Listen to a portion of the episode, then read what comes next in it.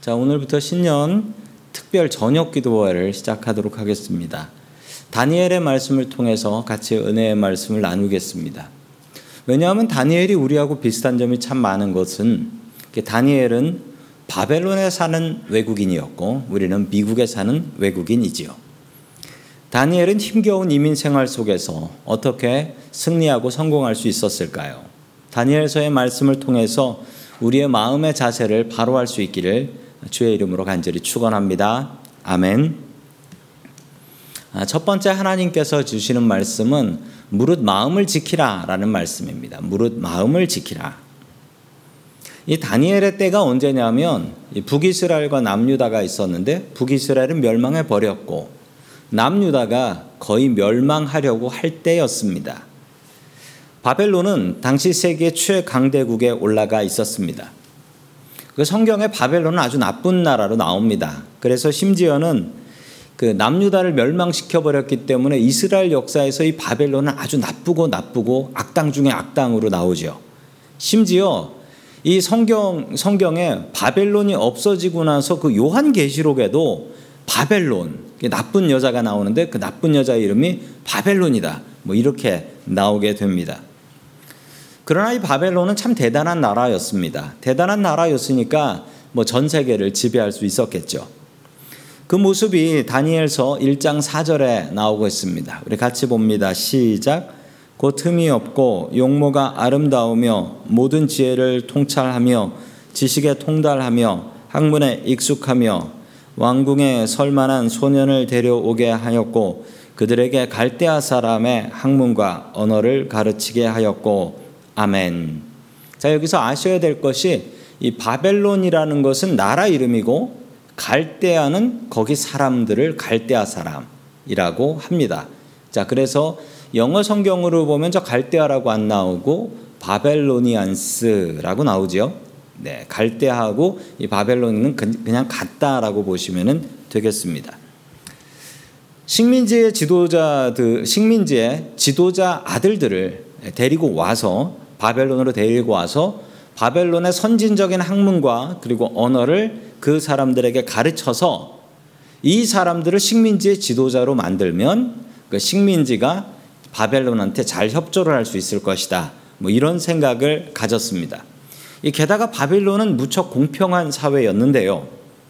다니엘은 어디까지 올라가게 되냐면 왕 다음으로 높은 자리까지 올라갑니다. 왕은 바벨론 민족이 해야 되는 거죠.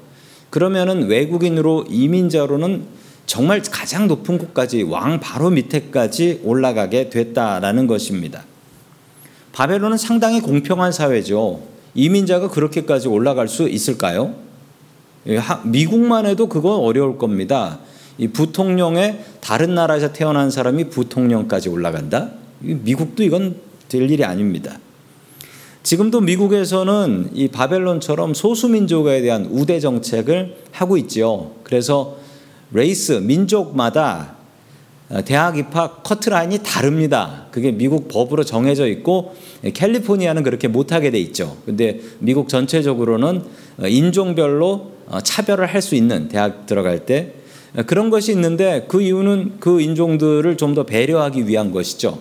그런 이야기는 오늘 성경 말씀에 있는 이 바벨론의 이야기도 동일합니다.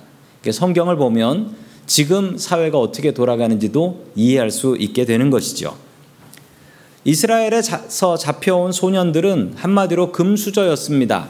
왕족과 귀족의 아들들, 그 아들들 중에 똑똑한 소년들만 데리고 왔다. 그런데 이 소년들 입장에서 생각해 보면 소년이면 아직 애인데 집을 떠나서 바벨론으로 끌려왔습니다. 가족을 떠나게 되겠죠. 그리고 문화도 다르고 가장 중요한 언어가 달라요. 쓰는 말이 다르고 그리고 당연히 먹는 음식도 너무나 달랐습니다. 이게 부모님의 사랑을 받고 자라야 할 나이에 이 포로로 붙잡혀 가게 된 것이죠. 이 사춘기 소년들은 이 고난을 어떻게 견뎌낼 수 있었을까요? 그들은 고난을 이겨냅니다. 그리고 보란 듯이 성공하지요. 그들이 성공했던 가장 큰 비결은 마음을 지켰기 때문이었습니다. 힘겨운 상황 속에서도 그들은 하나님께서 함께 하신다라는 믿음을 갖고 자신의 마음을 지켜 나아갔기 때문에 무너지지 않을 수 있었다라는 것입니다. 성도 여러분, 우리의 마음을 지켜야 됩니다. 우리의 마음이 무너지면 우리의 인생과 생활이 무너지는 것은 어, 하루아침에 일어나는 일이기 때문에 그렇습니다. 우리의 이민 생활도 만만치 않습니다. 우리도 다니엘처럼 하나님께서 나를 지키신다라는 믿음을 가져야 하고 그 믿음으로 우리의 마음을 지켜 나아가야 합니다. 마음이 무너지면 끝나는 것이기 때문에 그렇습니다. 주님 주신 믿음으로 우리의 마음을 지키고 살아갈 수 있기를 주의 이름으로 간절히 축원합니다. 아멘. 두 번째 새해 우리에게 주시는 말씀은 뜻을 정하고 간청하라라는 말씀입니다. 뜻을 정하고 간청하라. 다니엘서 1장 8절의 말씀을 같이 봅니다. 시작. 다니엘은 뜻을 정하여 왕의 음식과 그가 마시는 포도주로 자기를 더럽히지 아니하리라 하고 자기를 더럽히지 아니하도록 황관장에게 구하니 아멘. 다니엘과 세 친구들은 뜻을 정했습니다. 왕의 음식과 고기와 포도주를 먹지 않겠다라고 뜻을 정해 버립니다. 왕의 음식은 왕이 베풀어 주는 크나큰 은혜입니다. 예, 왕이 먹는 것을 똑같이 먹을 수 있다. 이 얼마나 큰 영광이겠습니까? 지금으로 말하자면 이 포로로 데려왔다라고 하지만 바벨론에서 가장 좋은 학교에서 등록금 안 내고 공짜로 배우고 먹여주고 재워주는데 먹는 음식은 왕이 먹는 음식하고 똑같은 것을 제공한다. 이 얼마나 대단한 혜택이겠습니까? 그런데 다니엘은 왜 이 좋은 음식을 거부했을까요? 나는 그 음식 먹지 않겠다. 그렇게 했던 가장 큰 이유는 이 음식을 먹으면 자기, 자기가 더러워진다라고 생각했기 때문이지요. 이것은 종교적인 이야기입니다. 즉, 이 당시에 왕에게, 왕이 먹는 음식들은 바벨론의 신, 바벨론의 신에게 가서 제물로 바치고 그리고 나서 그것을 잡아서 먹게 되는 것이죠. 왕의 음식은 모두 다 우상에게 숭배를 하고 우상 숭배한 제물들이었기 때문에 다니엘은 이것을 먹지 않겠다라고 했습니다. 다른 사람들은 한 번 먹어봤으면 좋겠다. 왕이 뭘 먹고 사는지 궁금하다. 저거 한 번 먹어봤으면 소원이었겠다라고 했던 것을 다니엘은 나는 우상 숭배한 것은 먹을 수 없으니 나는 이거 안 먹겠다라고 이야기를 했습니다. 성도 여러분 이러는 것이 쉬울까요? 그냥 눈 한번 감고 왕이 먹는 게 어떤 건지 한번 맛이나 봐보자 이런 마음 생기지 않겠습니까? 다니엘은 마음을 정했습니다. 마음을 정하고 이 마음을 나를 위해서 정한 것이 아니라 하나님을 위해서 정한 것입니다. 내 마음이 더럽혀지지 않도록 내 몸이 더럽혀지지 않도록 하나님께 영광 돌리기 위해서 내 마음을 정한다. 성도 여러분, 2023년이 벌써 4일째 되었습니다. 새해 결심한 것은 작심 3일 되어 벌써 떠나갔나요? 2023년이 우리에게 새로운 한 해가 되려면 우리의 마음을 새롭게 해야 됩니다. 2023년은 전혀 새롭지 않습니다. 그러나 우리에게 2023년이 큰 의미가 되려면 성도님들 마음을 먹어야 합니다. 뜻을 정해야 합니다. 내가 올 한 해에는 말씀 읽겠다, 기도하겠다, 봉사하겠다, 전도하겠다. 내가 내 마음을 정해야 합니다. 내가 내 마음을 정하지 않는데 2023년이 어떻게 나한테 새로운 해가 될 수 있겠습니까? 나가실 때 올해 성경 통독 읽기표 이게 날짜별로 나온 게 있거든요. 가져가셔서 올 한해는 꼭 성경 한 번씩들 읽으시기 바랍니다. 마음을 새롭게 하지 않으면 올해는 절대로 우리에게 새로워지지 않기 때문입니다. 그런데 다니엘은 뜻을 정하고 마음을 정하고 나서 그때부터 왕의 고기를 먹지 아니하고 그랬던 것이 아닙니다. 이 다니엘이 했던 일을 보면 오늘 성경 말씀에 보면 다니엘이 뜻을 정한 것이 먼저입니다. 그리고 나서 어떻게 하냐면 뜻을 정했으니 뜻을 선포해 버리고 나는 목에 칼이 들어와도 난 이건 안 먹겠습니다. 라고 이야기한 것이 아니었습니다. 어떻게 했지요? 환관장에게 구했다. 세번역 성경을 보니까 이 환관장에게 구했다라는 게 환관장에게 가서 간청했다라고 합니다. 간청했다. 제발 좀 그렇게 되게 해 주십시오.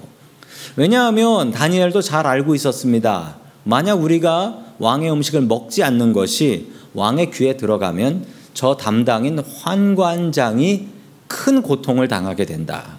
이것을 알았기 때문에 다니엘은 내가 뜻을 정한 것 때문에 다른 사람이 피해 보는 것을 원치 않았습니다. 그래서 환관장을 설득하기 시작합니다. 안 먹겠다고 선포한 게 아니라 우리가 안 먹을 테니 한번 눈 감아 주시는데 우리가 그래도 얼굴이 좋으면 용서해 주십시오. 저희들은 확신합니다. 환관장을 설득했다라는 것입니다. 성도 여러분, 이 마음을 배우십시오.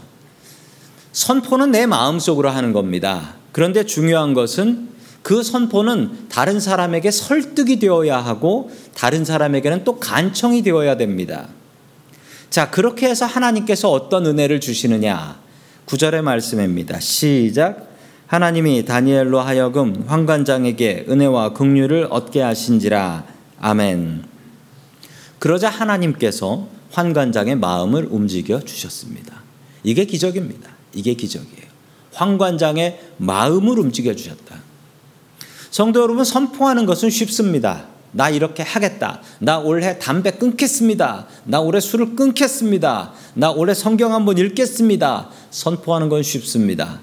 그런데 내 선포 때문에 영향을 받는 사람에게 간청하는 것은 참 어렵지요. 그리고 협조를 구하는 것은 더욱 어렵습니다.